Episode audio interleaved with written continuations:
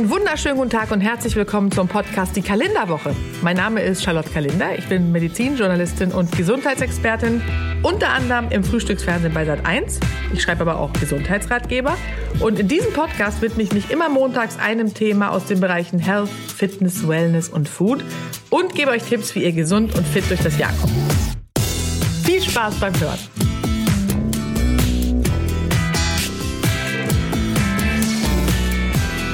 Die liebe Periode war in den letzten Jahrhunderten und ist in vielen Kulturen auch bis heute noch ein Ereignis, das stark tabuisiert wird. Und auch ich muss sagen, als mir gesagt wurde, so wir machen jetzt das Thema Menstruation, habe ich gedacht, gut, es gibt schönere Themen, aber es ist natürlich ein Thema, das die Hälfte der Bevölkerung quasi betrifft und dementsprechend ist es wichtig.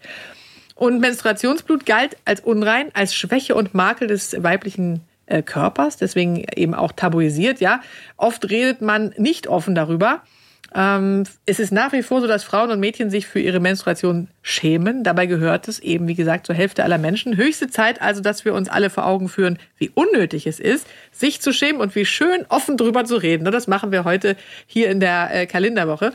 Eine Periode zu haben bedeutet ja, dass der Körper gesund ist und die Möglichkeit besteht, neues Leben zu schenken. Das heißt, Monat für Monat ist eine Eizelle bereit, befruchtet zu werden. Das ist absolut toll und sinnvoll. Also äh, gibt es den Aufruf ab heute Seid stolz auf regelmäßige Blutung. Und damit auch keine Fragen mehr rund um die, die Periode ungeklärt bleiben, widmen wir uns heute der Menstruation, wie gesagt. Warum haben wir sie? Wie viel Blut verlieren wir? Und was hilft bei den Beschwerden?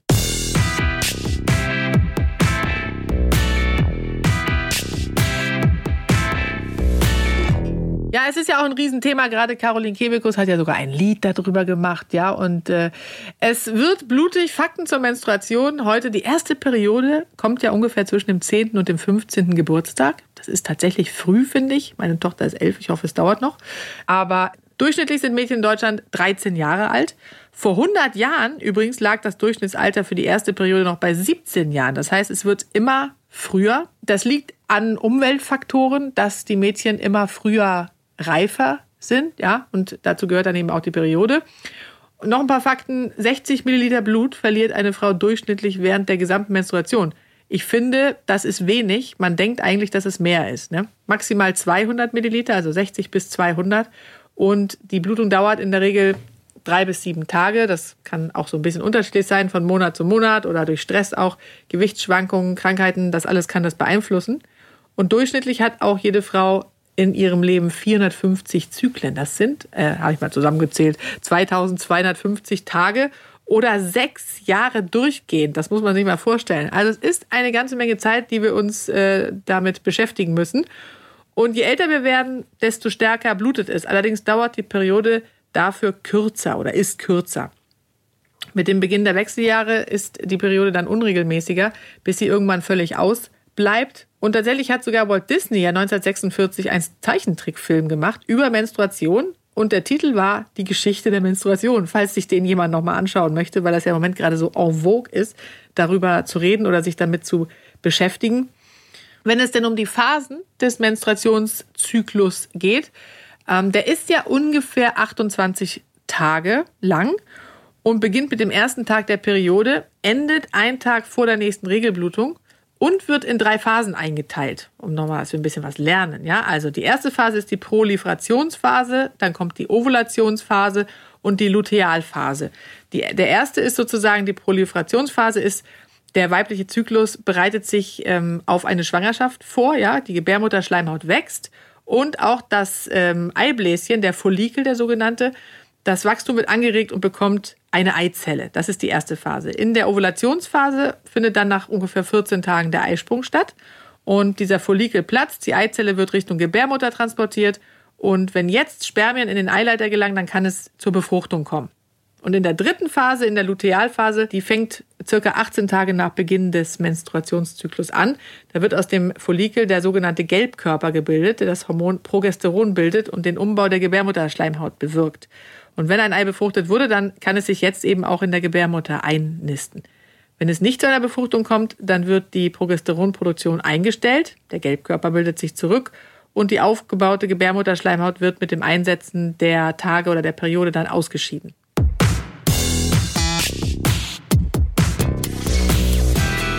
Sehr beliebtes Thema und darüber müssen wir sprechen, ist natürlich auch das äh, prämenstruelle Syndrom, PMS abgekürzt. Das ist ja in aller Munde. Auch Männer haben es, ja, kam neulich in einer äh, Studie heraus. Vier bis acht von zehn Frauen leiden während der Periode unter äh, Bauchkrämpfen oder davor unter PMS, ja. Und dieses PMS, das beschreibt die Phase kurz vor dem Beginn der Menstruation. Welche Symptome sind das eigentlich? Das ist ja so ein bisschen, ja, also das Beschwerdebild ist individuell und auch von Frau zu Frau sehr unterschiedlich. Aber im Grunde kann man sagen, also es geht um eine schmerzhafte Schwellung, Spannungsgefühl und erhöhte Berührungsempfindlichkeit der Brust. Unterleibskrämpfe, bei vielen kommen Akne dazu, also Hautunreinheiten, Kopf- und Rückenschmerzen, Migräne, insgesamt eine erhöhte Schmerzempfindlichkeit, Völlegefühl, Verstopfung, Blähung, also auch der Darm ist betroffen, Schwindel und dann die Psyche natürlich spielt auch da äh, mit rein. Innere Unruhe, Ängstlichkeit, Nervosität, Überempfindlichkeit, man ist gereizt, teilweise auch sogar ein bisschen aggressiv. Also diese Symptome gehören alle dazu. Das ist natürlich sehr diffus und kann auch andere Gründe haben, aber wenn das zusammenkommt, mehrere davon, spricht man eben von diesem äh, Syndrom. Wie wird ein prämenstruelles Syndrom diagnostiziert? Ja, also es ist so, da es keine beweisenden Befunde gibt, wie beispielsweise einen bestimmten Laborwert, stellt der Gynäkologe oder die Gynäkologin die Diagnose anhand des Beschwerdebilds. Und dabei können sowohl die körperlichen als auch die psychischen Beschwerden im Vordergrund stehen. Das ist eben immer ein bisschen individuell. Und das prämenstruelle Syndrom ist eine sogenannte Ausschlussdiagnose. Ja, das heißt, wenn andere Ursachen als äh, ausgeschlossen sind für die Beschwerden, wie zum Beispiel eine Depression oder ähnliches, äh, wenn das ausgeschlossen ist, dann kommt es zu dieser Diagnose. Ärzte machen es häufig so, wenn sie das diagnostizieren, dass die Patientin ein Symptomtagebuch über mindestens zwei bis drei Monate führen sollte, indem sie die Beschwerden, die Stärke und den zeitlichen Zusammenhang mit dem äh, Zyklus dann eben festhalten. Und dann wird ermittelt, welches, welche Symptome der Patient oder die Patientin am stärksten beeinträchtigen und die dann entsprechend gelindert.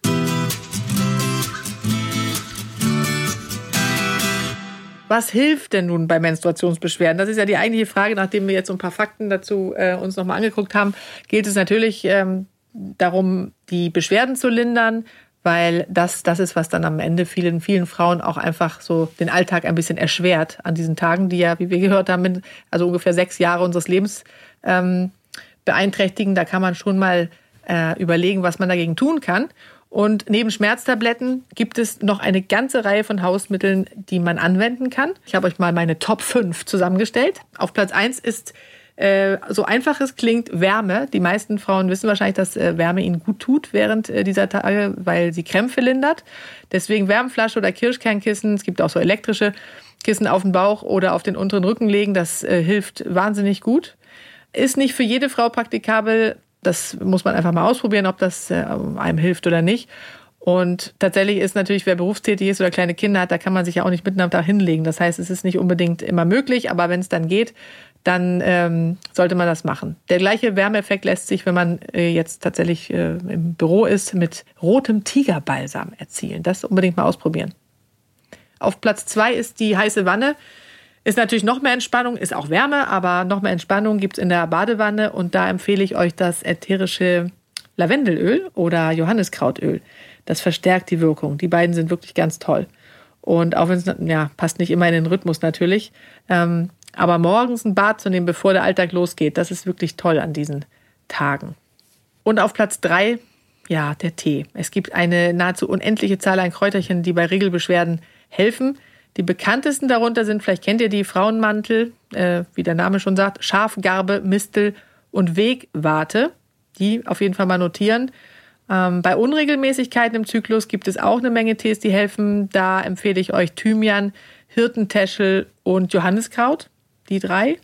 Krampflindernd wirkt Thymian, auch in Form eines Thymiankissens, was man sich herstellen kann. Also ein leeres Kopfkissen nehmen oder einen ähnlichen äh, Beutel mit getrockneten Thymianpflanzen füllen und dann zum Schlafengehen auf den unteren Bauch legen. Auf Platz 4 ist auf jeden Fall sich etwas Gutes tun, denn abgesehen von den Kopf-, Bauch- oder Rückenschmerzen kann man natürlich da äh, an, an diesen Tagen auch noch unter schlechter Laune äh, leiden und das nervt natürlich. Deshalb tut euch was Gutes, überlegt euch, was könnte jetzt irgendwie meinen Tag versüßen und ähm, das ist auf jeden Fall ein ganz einfacher Tipp, der hilft.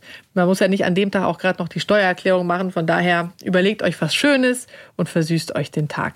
Jeden Tag dabei mindestens eine Banane essen, denn das in den, ähm, in den Bananen enthaltene Vitamin B6 reguliert den Blutzuckerspiegel und hebt die Stimmung. Und äh, außerdem enthalten sie das Glückshormon Serotonin. Und das kann an diesen Tagen natürlich gar nicht schaden. Ja, und auf Platz 5, last but not least, Milchprodukte vermeiden. Das ist wirklich ein, ein, Tipp, der wichtig ist. Besonders Frischmilch enthält sehr viel Eiweiß und Kalzium und das wiederum schafft äh, einen kleinen Magnesiummangel im Körper, wodurch die Krämpfe schlimmer werden können. Und je weniger Milchprodukte wir zu uns nehmen, umso weniger groß ist dann eben auch die Krampfgefahr. Man muss natürlich nicht darauf verzichten und auch auf den Milchkaffee nicht, aber es gibt ja auch viele Alternativen mittlerweile, haben wir auch schon mal besprochen. Ähm, man könnte Hafermilch oder eine andere Milch nehmen, das ist dann besser.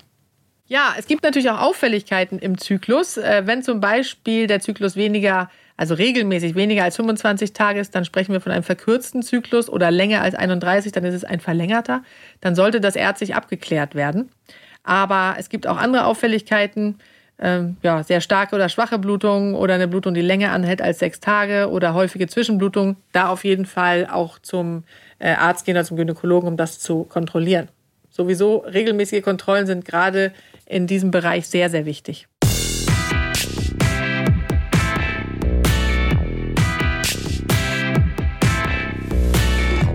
Ja, Hygieneartikel, das ist natürlich auch so äh, ja, ein Thema, was gerade heiß diskutiert wurde oder wird. Und ursprünglich wurde ja in Deutschland dieser ermäßigte Mehrwertsteuersatz von 7% eingeführt, damit Güter, wie man sagt, des täglichen Lebens für alle erschwinglich werden. Ja? Äh, aber warum fallen dann, fragt man sich, Blumen, Hundekekse und bis vor kurzem sogar Rennpferde unter diesen günstigen Satz, während die Verbraucherinnen für Tampons und Binden 19% Mehrwertsteuer bezahlen sollten. Das äh, stieß vielen Frauen sauer auf und es gab ja regelrechte Demonstrationen äh, dagegen. Und man muss natürlich auch sagen, zu Recht, ja, ähm, Hygieneprodukte werden hierzulande als entbehrliche Luxusartikel eingestuft. Und das kann man ja nun wirklich nicht behaupten. Ja? Also dass Frauenhygieneartikel keine Luxusgüter sind. Das hat man in anderen Ländern zum Beispiel auch schon längst begriffen. Äh, sogar in Kenia, Kanada, England, Irland, Frankreich und äh, den meisten US-Staaten. Da wurde die Tamponsteuer komplett abgeschafft oder zumindest stark gesenkt. Und in Deutschland, da blieb der Aufschreier bisher aus, aber jetzt läuft eine entsprechende Petition. Es gibt auch nachhaltige Alternativen zu Binden und Tampons äh, und was es da noch alles so gibt. Ja, es ist natürlich ein Thema, über das niemand gern redet, die Monatshygiene. Wobei es gibt ja auch immer wieder Kollegen, habe ich festgestellt, die kommen morgens ins Büro und sagen, oh, ich habe wieder meine Tage, habe schon zwei Tampons heute durchgeblutet. Wahnsinn. Und da denkt man immer, okay, also ganz so detailliert hätte ich es jetzt auch nicht gebraucht. Ja, äh, manche sprechen gern drüber, viele nicht. Aber es ist einfach so, äh, dass das ein Thema ist, was wie gesagt, viele betrifft. Und Produkte wie Binden und Tampons sind ein Umweltproblem. Ja, bis zu 17.000 Binden oder Tampons verbraucht ja eine Frau im Laufe ihres Lebens und produziert natürlich damit auch einen gewaltigen Müllberg. Kann man jetzt nicht unbedingt verhindern, aber es gibt eben, äh, weil es ja für die Herstellung von Monatshygieneartikeln äh, große Menge Rohstoffe benötigt, ja, also Holz, Baumwolle, aber auch das knappe Erdöl. Es lassen sich Kosten sparen. Ja, man kann auf Alternativen zurückgreifen, werde ich euch gleich ein paar äh, vorstellen. Und die Huffington Post, das ist ja die, dieses Online-Magazin aus Amerika, hat ja ausgerechnet, dass ihre äh, Periode eine Frau im Laufe ihres Lebens ungefähr 18.000 Dollar, das sind ja so 16.500 äh, ja, 16 Euro ungefähr, kosten könnte, wenn sie herkömmliche Hygieneartikel verwendet. Das ist ganz schön viel Geld. Und es gibt ja erstaunlich viele Alternativen, von der Stoffbinde über Biotampons bis zur Menstruationstasse. Die stelle ich euch jetzt mal vor. Ja, fangen wir mal an mit den Bio-Tampons, Binden und Slip-Einlagen. Da gibt es ja mittlerweile einige Hersteller, die aus 100% Bio-Baumwolle das Ganze anbieten, frei von Pestiziden und Gentechnik. Und da Tampons ja selbst keinen Kunststoff enthalten, sind sie fast vollständig biologisch abbaubar. Ja? Äh, es gab eine Studie, die hat Ende 2018 belegt, dass äh, Biobinden sogar Hauptproblemen vorbeugen können. Also das ist schon eine gute Sache. Allerdings muss man sagen, durch die aufwendigere Produktion sind Bio-Tampons und Binden natürlich äh, schon etwas teurer als die konventionellen und man bekommt sie nicht in jedem Supermarkt. Das ist dann der Nachteil. Ja, die Stoffbinden und Slip-Einlagen gibt es natürlich auch noch. Ja, also das ist vielleicht für viele, klingt das erstmal abschreckend, ja, also waschbare Stoffbinden und Slip-Einlagen, äh, Stoff zu verwenden, zumal Blut ja auch nicht so einfach rausgeht. Gibt es natürlich so ein paar Produkte, die man da nehmen kann. Und das war aber lange Zeit das Standardprodukt und in manchen Gegenden der Welt ist es das tatsächlich bis heute. Und na klar, also Stoffbinden äh, sind natürlich deutlich ökologischer als Einmalprodukte, da sie über Jahre hinweg dann wiederverwendet werden. Allerdings muss man sich dann natürlich fragen, wenn man da dann schon wieder so viele Chemiekeulen reinhauen muss, damit, das, damit die Flecken rausgehen, ist auch wieder die Frage, ob das sinnvoll ist. Das muss natürlich jeder für sich auch äh, überlegen. Aber äh, wenn man sich jetzt anguckt, ähm, woraus sie bestehen, meistens aus reiner Biobaumwolle, sind dadurch eben unbedenklich für den Körper. Viele haben Druckknöpfe, damit sie nicht verrutschen, also eigentlich so weit ganz praktisch. Und man kann sie einfach in der normalen Maschine waschen, nachdem man sie vorher in kaltem Wasser ausgewaschen hat. Der Nachteil der Stoffbinden ist, wenn man länger unterwegs ist, dann muss man die natürlich mit sich rumtragen, die benutzten Einlagen. Und äh, ja, also ich finde, es ist ein bisschen schwierig, aber ich glaube, dass der Trend da wieder hingeht, eben weil auch so viele umweltmäßig äh, darüber nachdenken. Es gibt ganz viele Nähanleitungen im Internet. Wer das jetzt gerne mal ausprobieren möchte für waschbare Stoffbinden und äh, Slip-Einlagen aus Stoff, gibt auch Hersteller, die das anbieten und verkaufen in Bioläden oder online Müsst ihr euch einfach mal umschauen. Erzählt mir gerne eure Erfahrungen damit. Bin ich mal gespannt. Ja, und dann die allseits beliebte, neuerdings auch öfter, Menstruationstasse genannt. Oder Menstruationsbecher, Menstruationskappe oder Cup. Wurde im Grunde fast zeitgleich mit den ersten Tampons entwickelt. Ist aber tatsächlich noch ein Nischenprodukt. Die Freundin einer Freundin erzählte, sie würde das jetzt neuerdings äh, verwenden. Aber ich finde, wenn man sich dann vorstellt, man ist unterwegs und dann muss man da anfangen rumzuhantieren mit dieser Tasse und auswaschen und also ja, mehr, ich finde das noch ein wenig, das klingt ein wenig gewöhnungsbedürftig. Wie das funktioniert, ähm, also hat ökologisch und gesundheitlich klare Vorteile. Es handelt sich um einen, einen, ja, eine Art kleinen Becher, der ähnlich wie ein Tampon eingeführt wird. Und der Becherrand, der dockt dann am Gebärmutterhals an und es wird ein Unterdruck erzeugt, sodass das Blut in den Becher fließt. Und nach dem Entfernen entlernt man ihn einfach dann in der Toilette und spült ihn aus und führt ihn wieder ein. Äh, ja, dann wird er ausgekocht nach, der, nach, den, nach dem Zyklus, um, um ihn zu desinfizieren. Und im Grunde können die Tassen wie Tampons in, in praktisch jeder Situation, also zum Beispiel auch beim Sport oder Schwimmen, verwendet werden. Das Material ist Naturkautschuk oder medizinisches Silikon. Beides ist gesundheitlich relativ unbedenklich. Ja, was muss man noch wissen? Äh, man kann die bis zu zehn Jahre benutzen. Und natürlich sparen diese sogenannten Cups also gegenüber den konventionellen Binden und Tampons wirklich viel Müll.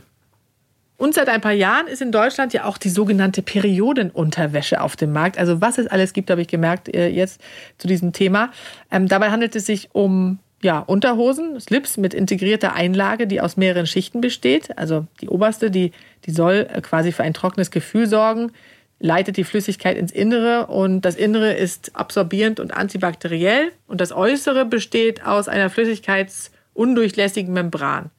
Ja, und welche Materialien verwendet werden, das variiert tatsächlich so ein bisschen von Hersteller zu Hersteller, aber kann man ja mal ausprobieren, wenn man möchte. Das ist auch mein Fazit. Also ökologisch und in der Beliebtheit ganz vorne ist momentan die Menstruationstasse. Produziert, wie gesagt, kein Müll, schont die Gesundheit und spart Geld. Wer lieber Binden verwendet, sollte es tatsächlich vielleicht mal mit Bio- oder Stoffbinden versuchen. Und als Alternative zu Einweg-Slip-Einlagen, da bieten sich dann auch die waschbaren Slip-Einlagen aus Stoff dann an, wer das möchte. Äh, die Periodenunterwäsche ist recht diskret und äh, sehr müllfrei, die Alternative auch. Und für alle, die noch nicht so, die sich noch nicht so rantrauen an die exotischeren Produkte, da sind, glaube ich, tatsächlich, wie gesagt, die Bio-Tampons und Binden eine gute und sinnvolle Alternative. Also, ihr seht, es gibt verschiedene Alternativen zu den herkömmlichen äh, Produkten. Probiert es einfach mal aus und berichtet mir unbedingt von euren Erfahrungen.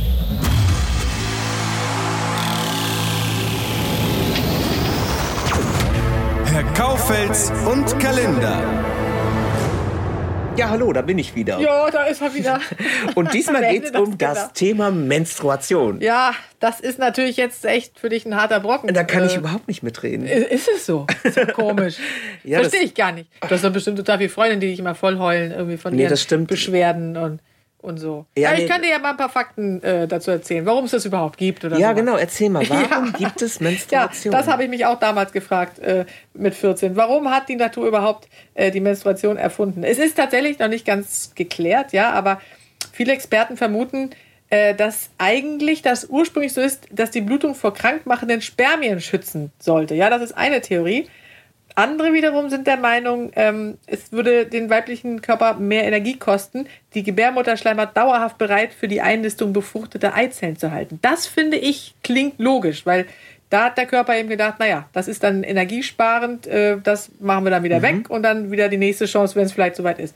Und dann gibt es noch eine dritte Gruppe, die glauben, dass die Blutung zur natürlichen Selektion beitragen kann. Ja, also dass frisch eingenistete, befruchtete Eizellen mit einem genetischen Defekt zum Beispiel vom Körper erkannt und durch die Blutung eben abgestoßen werden. Was ja auch manchmal passiert, finde ich auch nicht unlogisch. Von daher sind das so die Theorien und Nummer zwei und drei halte ich für möglicherweise am äh, glaubwürdigsten ich habe ja viele Kolleginnen bei mir im äh, Verlag, die ähm, da geht jetzt, dann, Achtung, was du sagst, ja. Die, die, natürlich regelmäßig Probleme auch haben dann. Ja. Aber ich stelle auch fest, das scheint auch individuell sehr unterschiedlich zu sein. Ne? Ja, also ja. einige leiden richtig, die sitzen ja. dann da mit Wärmekissen und andere stecken das einfach so, also vermeintlich so ja, weg. Ich höre das auch immer. Ich denke dann immer, ach ja, mein Gott, so schlimm ist es ja auch nicht, aber dann ist man wahrscheinlich weniger betroffen. Manche haben ja eben dieses prämenstruelle Syndrom auch vorab oder währenddessen wahnsinnige Schmerzen. Also es ist wirklich sehr unterschiedlich und ja, so wie auch die Schwangerschaft unterschiedlich ist. Und bei euch Männern gibt es wahrscheinlich auch Dinge, die unterschiedlich äh, sind. Absolut, das ist ein das Thema ist halt für eine äh, äh eigene Folge. Ja, das machen wir mal. Wir machen mal so eine äh, Männer untenrum Folge. Aber Männer untenrum. Im Schulsport war mhm. das damals bei den Mädels sehr beliebt, ja. sich dafür zu entschuldigen. Ja. Also so nach dem Motto, ich habe gerade irgendwie genau. Probleme und ich kann nicht mitmachen. Erst früher im Schulunter Sportunterricht und dann später in der Beziehung bei den Männern, ne? Ja, so, genau. Ach nee, geht gerade nicht. Aber ich wollte mal zum Sport, auf den mhm. Sport äh, zu sprechen kommen. Ist es wirklich so, dass sich Menstruationsprobleme mit Sport nicht vertragen? Nein, das ist, das ist ein totaler Quatsch. Ein Mythos, äh, der sich hält. Äh, Sport ist sehr gut Bewegung zumindest, also Sport oder Bewegung, weil es, es lockert eben das Gewebe und lindert auch die Schmerzen. Ja? Ich meine, es ist natürlich so, viele fühlen sich unwohl, haben Schmerzen, Bauchkrämpfe, Rücken, Kopfschmerzen, was es alles gibt. Ähm, aber immer nur Wärmflasche auf dem Sofa ist halt eine ungünstige Strategie. Kann man abends mal machen, aber die Leistungsfähigkeit ist wirklich gar nicht eingeschränkt und es gibt keinen physischen Grund in dieser Zeit nicht Sport zu machen. Tatsächlich empfiehlt sogar die Deutsche Gesellschaft für Sportmedizin und Prävention währenddessen ausdrücklich Bewegung. Und es wurde eben dann auch in Studien festgestellt, dass ungefähr 70 Prozent aller Frauen ähm, während dieser Periode sozusagen die gleiche Leistung erzielt bei sportlichen Aktivitäten. Ja, die anderen 30 hatten eine Leistungsminderung. Auch das ist wieder individuell. Ich wollte so gerade sagen, so wie so auch manche dabei eben Geschlechtsverkehr äh, haben möchten. Äh, manche finden das ganz absurd. Das ist eben sehr individuell. Mhm ich hoffe natürlich für die Frauen da draußen, dass sie dann doch Sport machen können. Ja, klar. Ich meine, es hilft äh, insofern, also äh, es ist wirklich ein, ein, Leistungshoch sogar bei manchen zu verzeichnen. Es lindert Schmerzen, wie gesagt, so wirkt sich auf die depressive Verstimmung, die viele ja auch haben während der äh, prämenstruellen äh, Phase. Und äh, also mindestens ein Spaziergang an der frischen Luft oder irgendwie, keine Ahnung, Joggen, Tanzen, was auch immer, alles was Bewegung ist. Was hältst du denn davon, dass sich äh, einige Frauen ähm, dann irgendwelche Klopper reinhauen wie krampflösende Mittel und sowas? Ja, manche brauchen das einfach. Also ich finde, es ist ja einmal im Monat, ich sage immer, die Dosis macht das Gift. Es gibt Menschen, die äh, nehmen keine Medikamente oder lehnen das ab, wenn es nicht ganz schlimm ist. Und dann gibt es manche, die, so wie ich, die bei jedem kleinen Zipperlein irgendwie sofort äh, dazu greifen. Ich, tue ich tatsächlich, weil ich immer denke, okay, lieber als dass ich jetzt leide, irgendwie, das ist verschwendete Lebenszeit, ähm, nehme ich dann auch tatsächlich was. Und das machen eben viele und manche wollen aber eher dann mit Übungen oder so. Gibt es ja übrigens auch tolle Übungen dagegen. Ja, welche ja. zum Beispiel? Also mein Favorit ist die Cobra. Möchtest du die mal die machen? Gegen Menstruation. Also das ist ja ein bisschen zweideutig in diesem Fall. Wer weiß, was bei Männern passiert, wenn sie die Cobra machen. Ja, stimmt. Also leg dich mal auf den Bauch. Ja?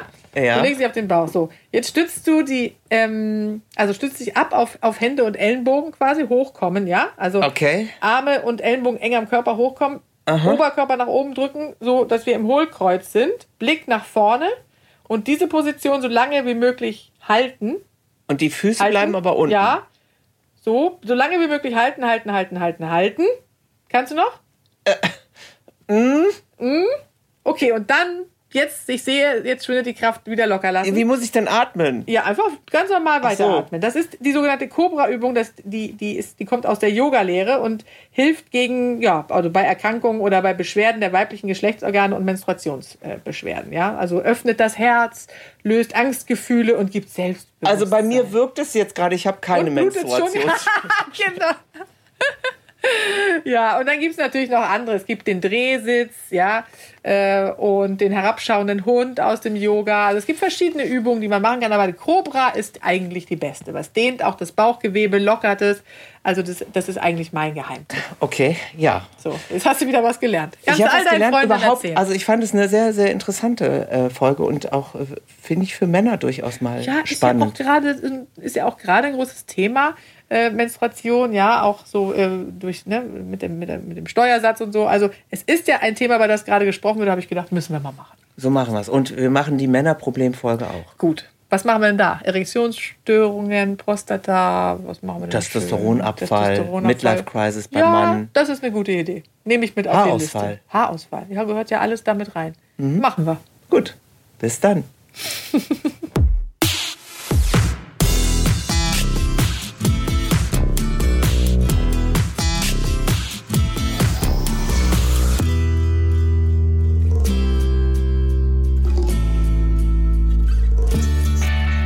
Und wenn ihr auch eine Gesundheitsfrage habt, die mir Herr Kaufels in einer der nächsten Folgen stellen soll, dann schreibt mir einfach eine Mail an kalender.argon-verlag.de.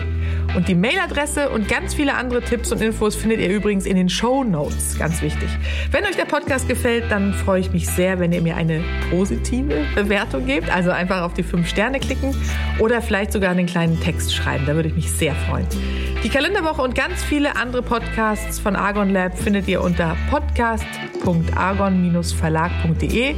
Und außerdem gibt es Argon Lab und mich natürlich auch bei Facebook und Instagram.